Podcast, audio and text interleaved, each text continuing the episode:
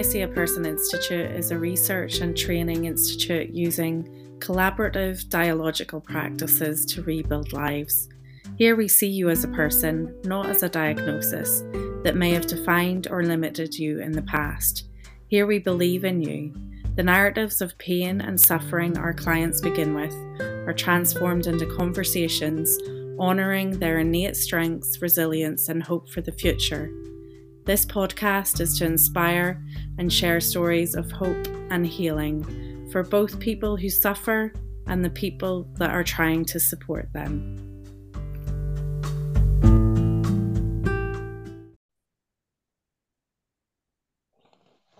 Hi, everyone. Welcome to Now I See a Person Institute. And today we're in a wonderful conversation with a person. We're going to have a series of um, conversations on our podcasts in 2023 for our ICCP program to use in the, those to inspire learners of um, how to engage and really listen to um, people that we're in conversation with. Um, so, yeah, welcome everybody. Thank you. Thank you. Thank you. So I'm going to identify everybody. First, we have Emma McIntosh, and we have uh, faculty at Now I See a Person Institute, David Abramovich, faculty at, at Now I See a Person Institute. Um, my name is Dr. Susan Swim. I'm the executive director of Now I See a Person Institute, and we have a wonderful person who is our, our guest. So I'm just going to add on to what Emma said very quickly is that the purpose of our our podcast this year will be twofold. One will be for um, helping uh, helping our learners um, have uh, different options and and how they are able to help people, but also for our guests to help other other people that might be struggling with similar issues. We found in in 2022 that these podcasts were incredibly helpful uh, for not only our clients but um, other uh, people to hear uh, these stories of courage and tenacity and strength that came out of uh, trauma and and resultant symptoms. So I'm going to stop my right there, and um, our wonderful guest is going to first share some thoughts about uh, some content that would probably be very helpful to our current clients, and then also share some reflections on her ideas of medication and these illness narratives within mental health. All right. Okay. Thank you, Dr. Swim. Thank you. So, this is going to be another uh, school related topic because that's just my life right now. Um, so I've always had anxiety with math, and a lot of people can relate to that. Majority of people I've come across have always said that they have a similar anxiety to math and difficulty with it. So my experience with it was that growing up, I just didn't have anyone around me that had the patience to explain it. So that that resulted in trauma as an adult to where I would freeze up and my mind would leave me whenever I would see numbers or be in a math class. It was that traumatic. But um, as I've been healing in the past, I don't know how many years now, but it's been it's been less it's been manifesting less in my life and even more so this year to the point where I notice that my attention span is longer. I'm able to absorb information better and then recall it better later. And it's it's a huge indicator to me that I've been healing from that because now I'm retaking a math class and I don't feel that anxiety. I don't feel that pain in my chest. I don't feel my mind leaving me I'm able to remain present in the moment. I'm able to absorb what the professor is teaching. I'm able to ask questions. I'm able to write my notes and understand what I'm writing, not just copying whatever the professor writes. I'm able to recall that information later when I'm doing my homework. And it may not seem like a big deal to other people, but for people like me who have similar situations to where people were slamming their hand on the table or yelling and getting frustrated because they couldn't understand the the math that they were trying to be taught. They under people like that will understand my situation and and that experience of that anxiety of being in front of numbers. Uh, they'll understand that it's it's a significant change when you're able to go from that from just freezing up to being able to understand and learn and um, be a better better learner not just in in math but and everywhere else as well. Just being able to remain present and um your in throughout the day no matter what you're going through. So i'm just going to ask you a question really quickly. Then then because we were talking earlier that i was too dumb to know that I, you know when i was growing up everybody used to say like oh you're such a good student you're such this you're such that you know like I had so many accolades, so I was too dumb to think that I didn't know how to do work. You know what mm-hmm. I mean? Mm-hmm. so I kind of got college, and I was like, oh, this is a little bit hard. But you had kind of the opposite. You didn't have people telling you that you were proficient, and so this was very challenging. Um, oh, yeah, I feel like it, it really made it more difficult because it didn't give me that self confidence I needed to be present instead of mm-hmm.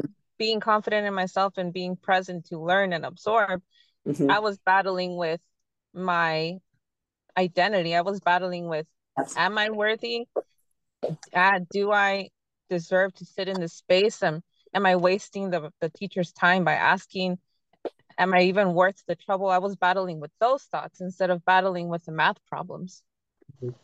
so it was a very different experience for me because I didn't have people around me telling me that I'm smart, that I can do it. Right.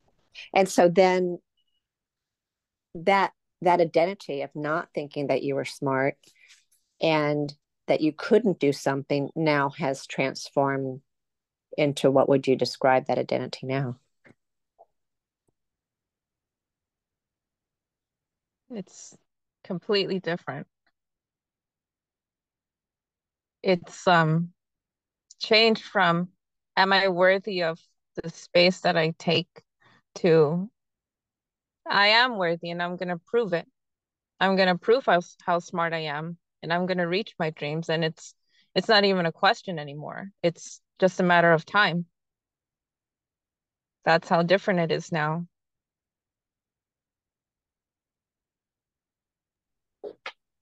and that is usually different because because you know when you were saying that that we're too worried about failing to be present mm-hmm. that's that's huge so that's that's it you know as a so it makes me think you know again like what would happen if we had programs not just to help people like learn math but to have this self identity that was filled with confidence despite you know um, what was going on because i hear so many children young children going to tutoring and they hate mm-hmm. it because they hate going to tutoring and and the thing that i hear all the time is it doesn't help it doesn't help it doesn't help. In fact it has the opposite effect. It makes them feel more less than. Yeah and i understand that because sometimes it leaves them more confused, not just with the topic that they're trying to learn, but also with their own identity. Because maybe the tutor is frustrated with them and and maybe not outwardly frustrated, but discreetly. And people that have dealt with trauma are very aware of that. They're very sensitive to the slightest change in their tone and their body posture and their behavior and the words that they choose and their even where their eyes are. We're very focused on all of that. And if we pick up on the slightest change, we, our mind is gone. We've checked out already. And no mm-hmm. matter what you say, like we just we just go blank. I'll we will pretend.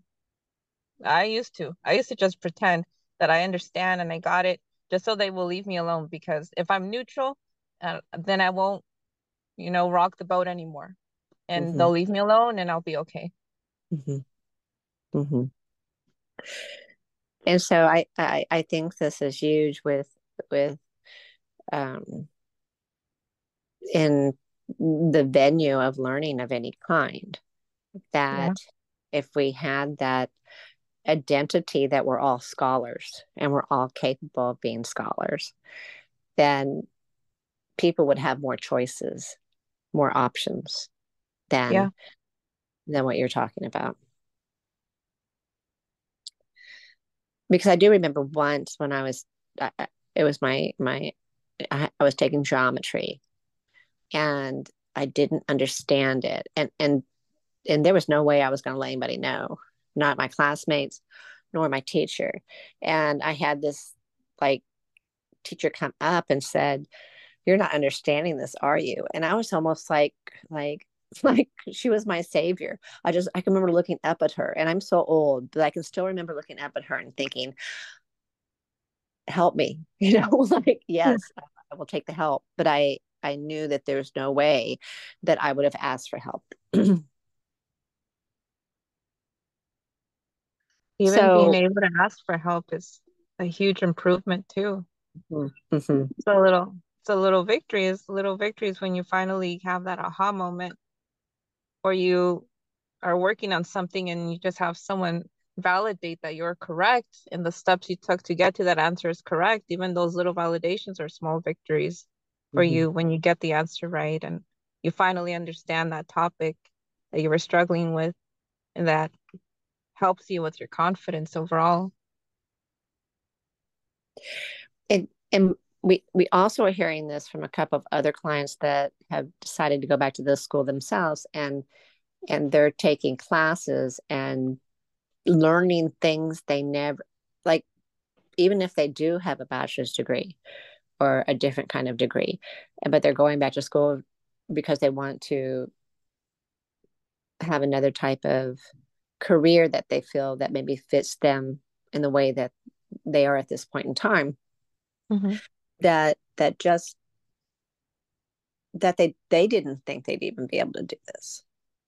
And and that that the work might be hard and they might be staying up late at night or things like that but but they don't think they can't do it. So how is it not to feel like you can't do it anymore Oh my gosh. It's I don't even have the perfect words for it, but it just it's so fulfilling.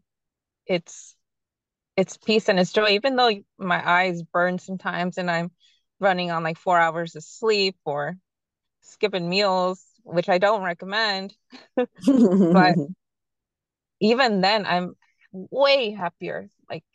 Twofold happier than I was back when I was still working at my other job, putting myself last, putting my education last, and putting someone else's dream first. Because now I'm putting myself first, I'm putting my dream first. And it is a level of joy that it's incomparable with all my other choices that I've made in the past, career wise. Wow. wow. I love that word joy. Yeah, it is. It's fulfilling. And, and and we were talking just a little bit about this earlier, and I think it was David that commented on like like this joy is like overspilling not only eh, not only into other areas of your life, but this joy is being passed on to your child. Absolutely. Yeah, because she sees my growing confidence and my ability to self-advocate and she's learning that and she's practicing that in in her world at her school with adults and the children with her. I she sometimes comes home and she tells me oh guess what? Um this this girl is dealing with this at home and i told her that that's not healthy that that parent is um, not respecting her boundaries and she has to learn to speak up for herself and and um, make sure that other people are respecting her boundaries. And and I feel really proud because she's miles and miles ahead of where I was when I was her age. Mm-hmm. And I mm-hmm. feel very happy that she'll be able to deal with different battles than I did, that her battles won't be with her confidence, but intellectual battles for a higher degree or education or career wise. She won't be dealing with the stuff that is um emotional or traumatic. Mm-hmm. Mm-hmm. Yeah. And we were talking a little bit about that also um, before we came together to record this and about emotional trauma and and what were some of the things like you can you can probably remember this better than I can but what were some of the things that we that I can remember saying to you like that was so profound? Do you can you recall what what you said? Oh. I think it was about the number of students on medication at this time. Uh, if you ask uh, students and you try to get an average, a good, I don't know, maybe like at least 50% of, no, I don't want to say a percentage. I'm not even going to throw out a percentage, but the point is that a good amount of students, young students now are on medication for mm-hmm. things like depression Mm-hmm. And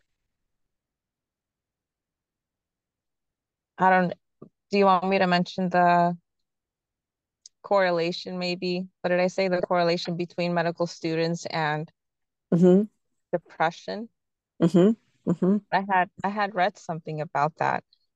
Um, that a good amount of medical students are depressed and stressed out because of the coursework.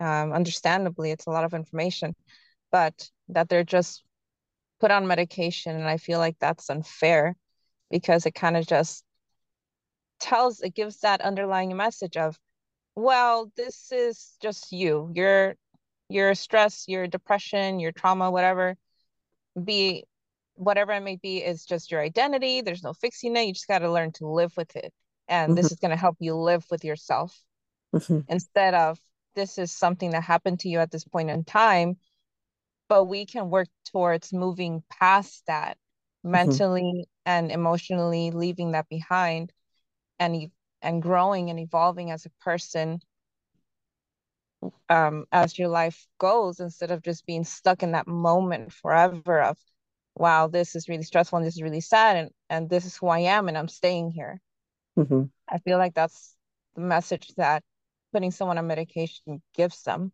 mm-hmm. and it's not fair because mm-hmm. my experience was very different to that. Like at my table, we had gone around and asked each other to share parts of ourselves, like some information of ourselves. And of the five people at my table, three were on medication mm-hmm. for depression and mm-hmm. anxiety, I think, but mm-hmm. depression for sure. And mm-hmm. that's an alarming number, especially considering that they're much younger than I am And to be put on medication and expected to accept that as your state of being at this just beginning so young in life is just it kind of cheats them out of growth i feel. Yes. And, and and that's kind of what we were talking about because i think that that at some point in time someone could have, have identified you in the same way. Yeah, it would have been very possible.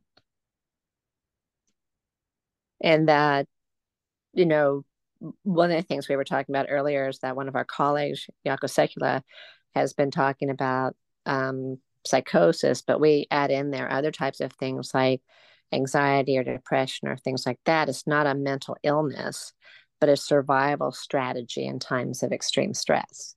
And mm-hmm your life has has had bits and pieces of extreme stress as well. I mean, some of the things that you've talked about, you know, were just very heartbreaking that you um, walked through, and but never did we ever think that because of these things that were occurring with you were in any way a mental illness or that medication was even an option for for you to continue walking through it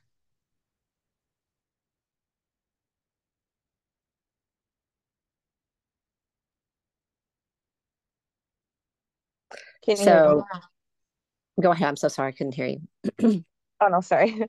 I said and i'm very grateful grateful for that. I'm i feel very fortunate that i was able to land in your office instead of someone else's because who knows where I would be right now Mhm. if I had instead someone who just told me this is just your identity, your your pain and from the past is your identity, and this is where you're staying, and here's some medication to just deal with who you are.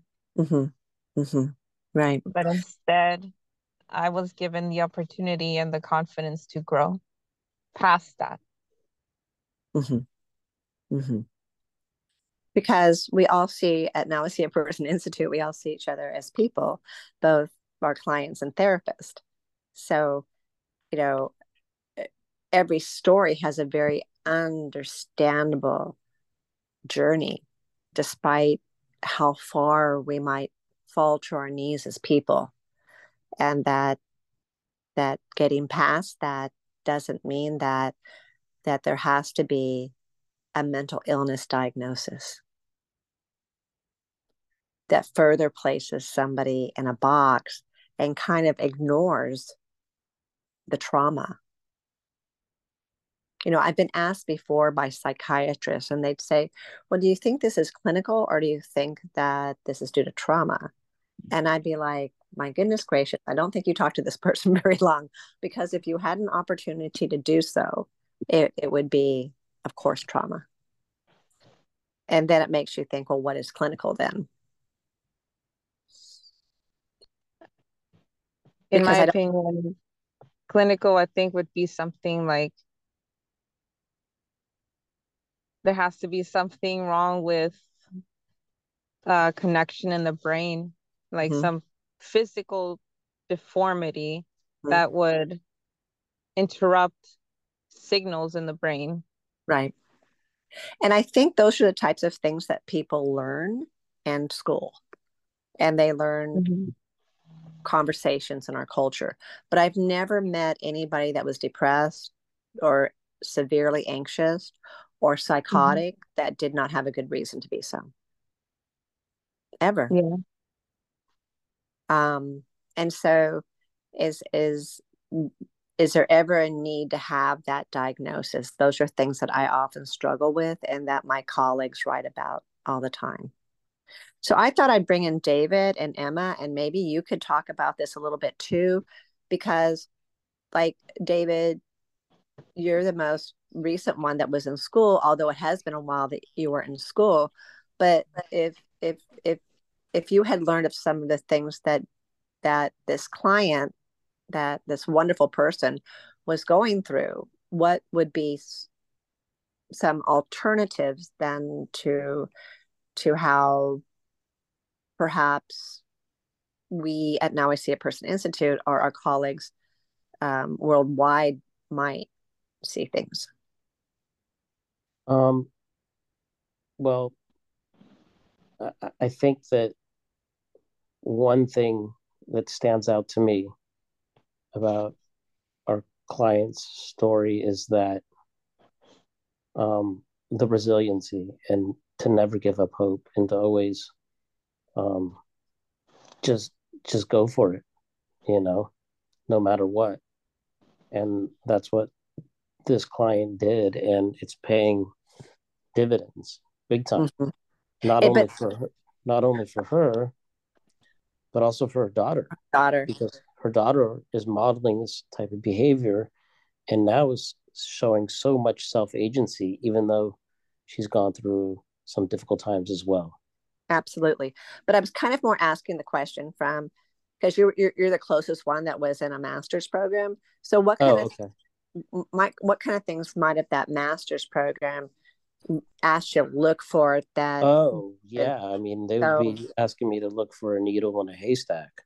mm-hmm. like what in this person's past mm-hmm. you know put her in this position mm-hmm. um, making it somehow her fault mm-hmm. or or like what's going on what what sort of um, things in her family you know um, lineage or dna uh, make make her and her daughter susceptible to um, you know to to the challenges that she has faced mm-hmm. um, another thing would be like uh, what is the source of her quote unquote well they would say depression mm-hmm. but you know we wouldn't use that word but mm-hmm. what is the what is the source why can't why has she tried so many times and not been able to succeed what's wrong with her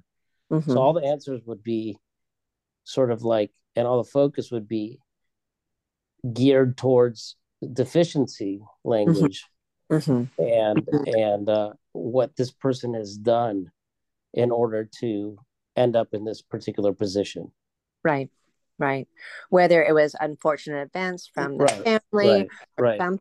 there's always some deficiency within that person as to why things are happening rather than that they were that they walk through trauma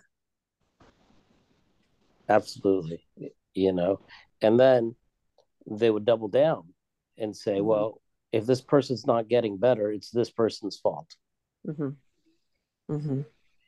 And that's where the, the clinical part comes in. If this person can't get better then it's not due to like the therapy or or it's or it's due to because that's what one of the things i often find li- of listening in this field for for four decades. If someone is not getting better then that's that's their fault not because that maybe things aren't aren't successful in therapy for some reason right Right. It, it's their fault because there's no way it could be the therapist's fault. Right. And then they get referred out for medication because I will see this. There's a Facebook, there's a Facebook um, format for therapists and you'll hear them talking. Oh, you've got a, you our, our wonderful, our wonderful, wonderful person has to look at this sometimes, but you will look, you will listen to them by reading them talking about their clients. And one of the ones that was so hard to hear was that my client isn't getting any better and um and they blame me and i was thinking well of course of course they do. And and but they were so angry at that client. And so you then you had a response from all of these people on facebook that were therapists like well she this client doesn't appreciate you. This client um, you've did all this hard work for this client. And i'm thinking to myself like i just live in such a different world than that that someone should be appreciative for me number one and what happens is a collaborative endeavor it's not that i am like like this wonderful person that we're with today is a blank slate and i'm just imparting all of this incredible wisdom upon this person so, so Emma, I don't know. I, I think that also we had talked about this a little bit, and and maybe you could could come on in and talk for a few minutes. Yeah, I, I think it's just about obviously acknowledging people people's inner wisdom and not um as you say you're not um you're you're providing a space you know you're providing a space for people to feel heard validated and and be able to access their inner wisdom because um, it's so much more meaningful for people. Um, uh, to to be able to like just in hearing these conversations um, with this wonderful person today, you know, of of her inner wisdom and her daughter's inner wisdom and um, how they've how they've you know transformed and and um, are doing things that they want to do and believe in. And and then that thought makes me think of unfortunately the way that currently i think sometimes our field is taught is that a therapist wisdom a psychologist wisdom a psychiatrist wisdom probably even a regular old doctor's wisdom is is is, is far above that client. And and when you do that you take away their ability to create their own self solutions and i think that's is something that has permeated through this conversation is that this wonderful client has so much wisdom. Yeah. Thank you. I agree. I agree yeah. with um, what you say about the providers placing themselves above kind of creating this barrier between the clients it kind of i feel like it might shorten their not shorten but like um limit their belief in themselves. Mm-hmm. Mm-hmm. Mm-hmm. And that's that's the kind of thoughts that i have when i listen to that that there's so many I, I found that too when i was you know when i um before i retired completely from university teaching is that there were so many students that were on medication that when you talked about them um when you when you talked about that there were alternatives than being on medication um or having a severe mental health diagnosis it it offended them personally as people. Um, because that's what they had been told for so much of their life, starting with probably things like attention deficit disorder. And then that may be growing into like um, OCD, and then maybe that growing into something else. And so they had this long list of of of diagnoses that that that perhaps perhaps did limit their choices and who they were as a person because how how are those those titles different from the title that you had? Our wonderful guest on not being able to learn. Sometimes it's not even what they say out front to you. It's just um a lot of underlying messages. It's um not being given that self-confidence growing up. And then getting that false narrative about yourself of, well, I'm just not that smart. Well, I just won't get it because that's just not me. I'm just not that smart mathematician person. And then you absorb all of these false narratives about that all these people give you. You don't really get the confidence to go out go out into the world and find out who you are through mistakes because you're so scared of making any more mistakes that'll make you feel even more worthless mm-hmm.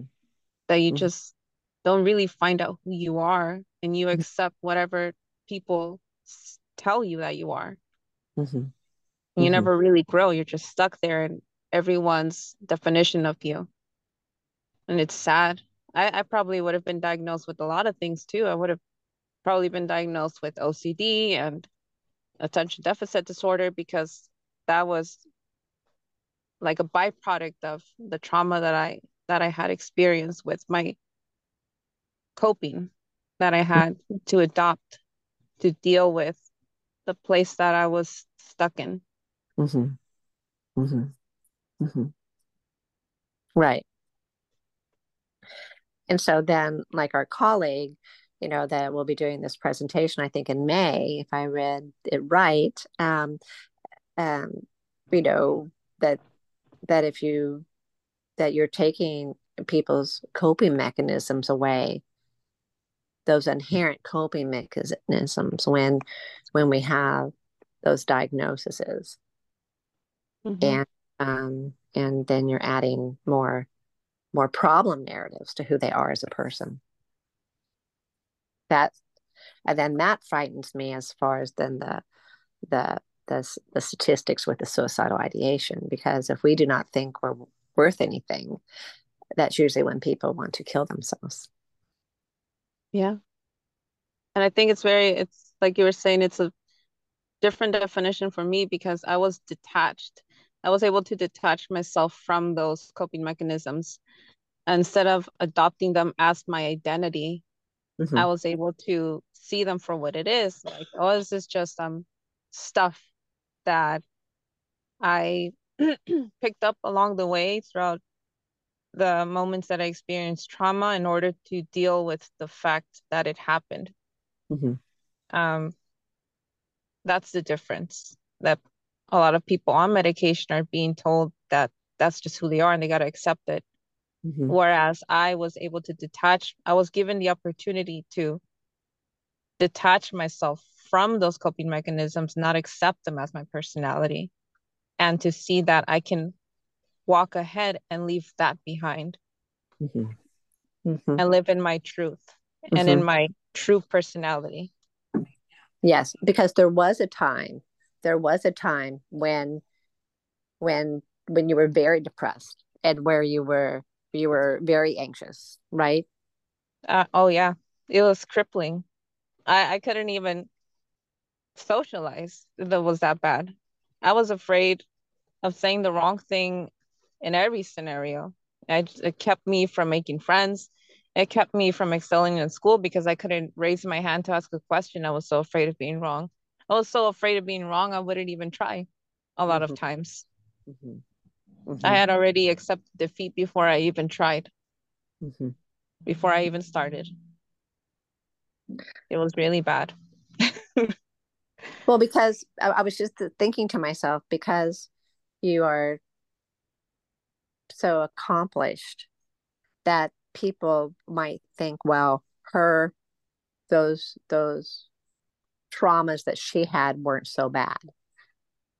Um, you know, that's mm-hmm. why she's not that's why she's not on medication. that's why she doesn't have a severe severe mental illness label. But mm-hmm. but but you had lots and lots of traumas, lots and lots of hard things that happened to you, and lots of symptoms that occurred out of that. Oh yeah. Yeah, I would disassociate a lot and and um not be able, like I said in the beginning, to stay in the moment.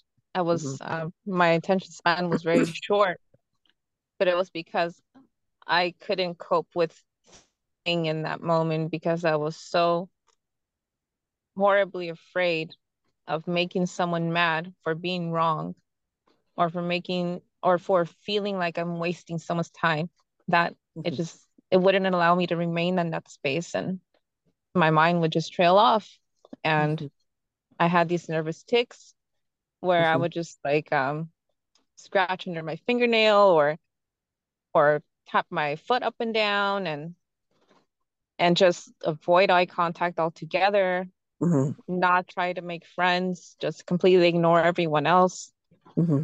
but i'm i'm nothing like that anymore and and it's hard for people to believe whenever I tell them, "Oh yeah, I had severe anxiety before too," and they look at me shocked, like you, but you're such a people person.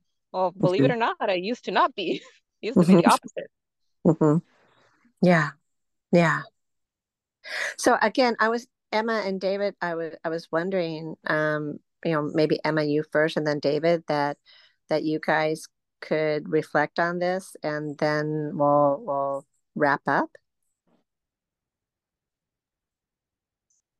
Yeah, I'm always just in um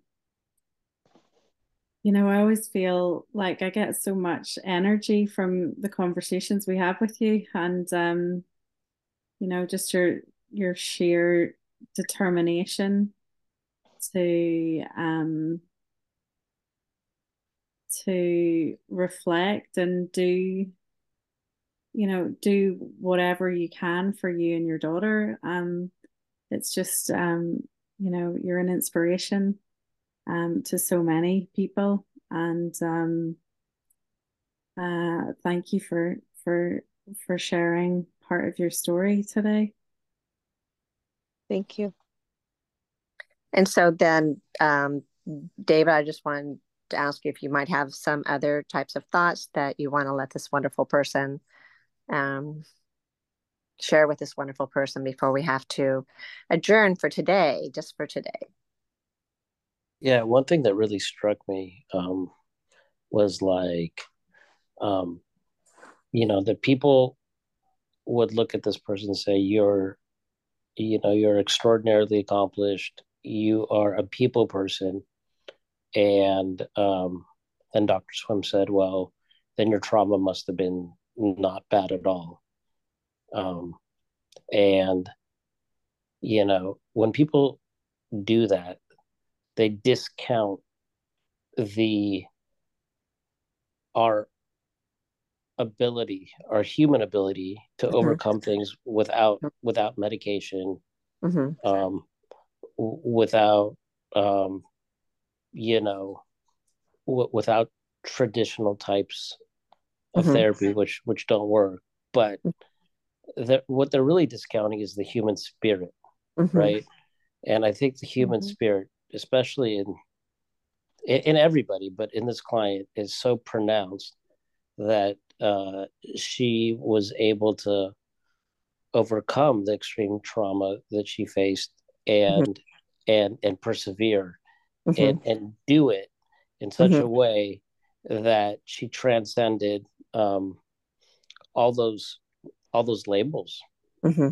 and and now her daughter won't have to experience the same sorts of things that mm-hmm. she does because she will model her strength mm-hmm. and model her behavior and will be will be told that you can get over anything mm-hmm. and, and, and that's precisely what she is doing now mm-hmm. so um you know breaking these these cycles of deficiency laden therapy and medications have to begin somewhere and this client is a a perfect example of of that if we don't get in people's ways and we don't double down and we don't make it you know our issues as therapists mm-hmm. and, yeah. and let and let people heal yeah then mm-hmm. people mm-hmm. will heal from their own inner strengths yes so yes. that that's what really stuck out um, and has always stuck out with this client and i think she is very strong and gracious and and will do amazing things yes it is thank you david of course. So, our wonderful client, is there anything that you would like to say or share before we wrap up? Yes. Healing is not linear. So, don't ever feel pressured or let other people pressure you into thinking, well, you should have been here by now. You should have been over that by now. Mm-hmm. And don't think that just because today you feel over it, that tomorrow you won't cry about it it might happen and it, it doesn't mean that there's anything wrong with you it doesn't mean that you're not healed it just means you're a human being mm-hmm. and sometimes you know we just need to let our feelings happen it's yes. okay you don't have to heal at a specific rate you don't have to be at a certain level in life to be considered a success mm-hmm. Mm-hmm. Yeah. I love this, really. Yeah. Because I, I can let you know that all of us here have had, of course, our own traumas.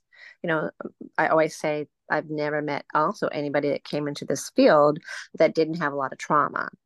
Because why on earth would they pick this field rather than something that was different, right? Like what attracted them this? Um, and so, yeah, I'm I'm I'm so happy that we have this opportunity because when I think of what we did today, it's not only sharing this with our clients right now, they're struggling some with math, believe it or not, um, or or with their self identities, because perhaps they have had many, many diagnoses in the past. Um, mm.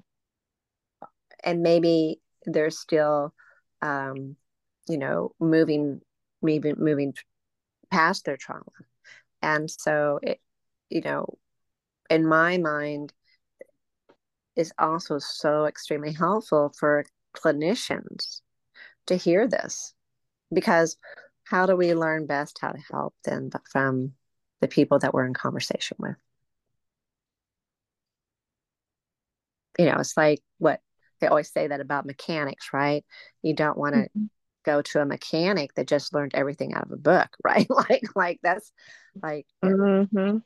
especially airplane mechanic, right? Like, so. That's right. You want someone with experience. Yes, yes, yes, yes. And that just doesn't go by, again, the book because the book is a living entity. It, it offers mm-hmm. ideas that are just ideas. So, our best to you today, as always. And thank, thank you. you so much for being with us today. Thank you, guys. Mm-hmm. Thank you. Thank you. Until next time. Until next time. Bye bye.